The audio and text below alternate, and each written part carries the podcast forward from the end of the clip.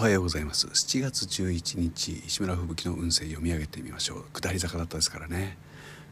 残念ながら今日はあなたにとって最悪の運勢です。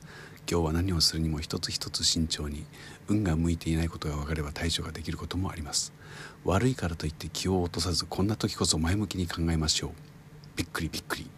お励まされてますよ。大丈夫ですか？7月11日の朝です。え無事に、え生きております。ただし蚊に大変やられてしまいました。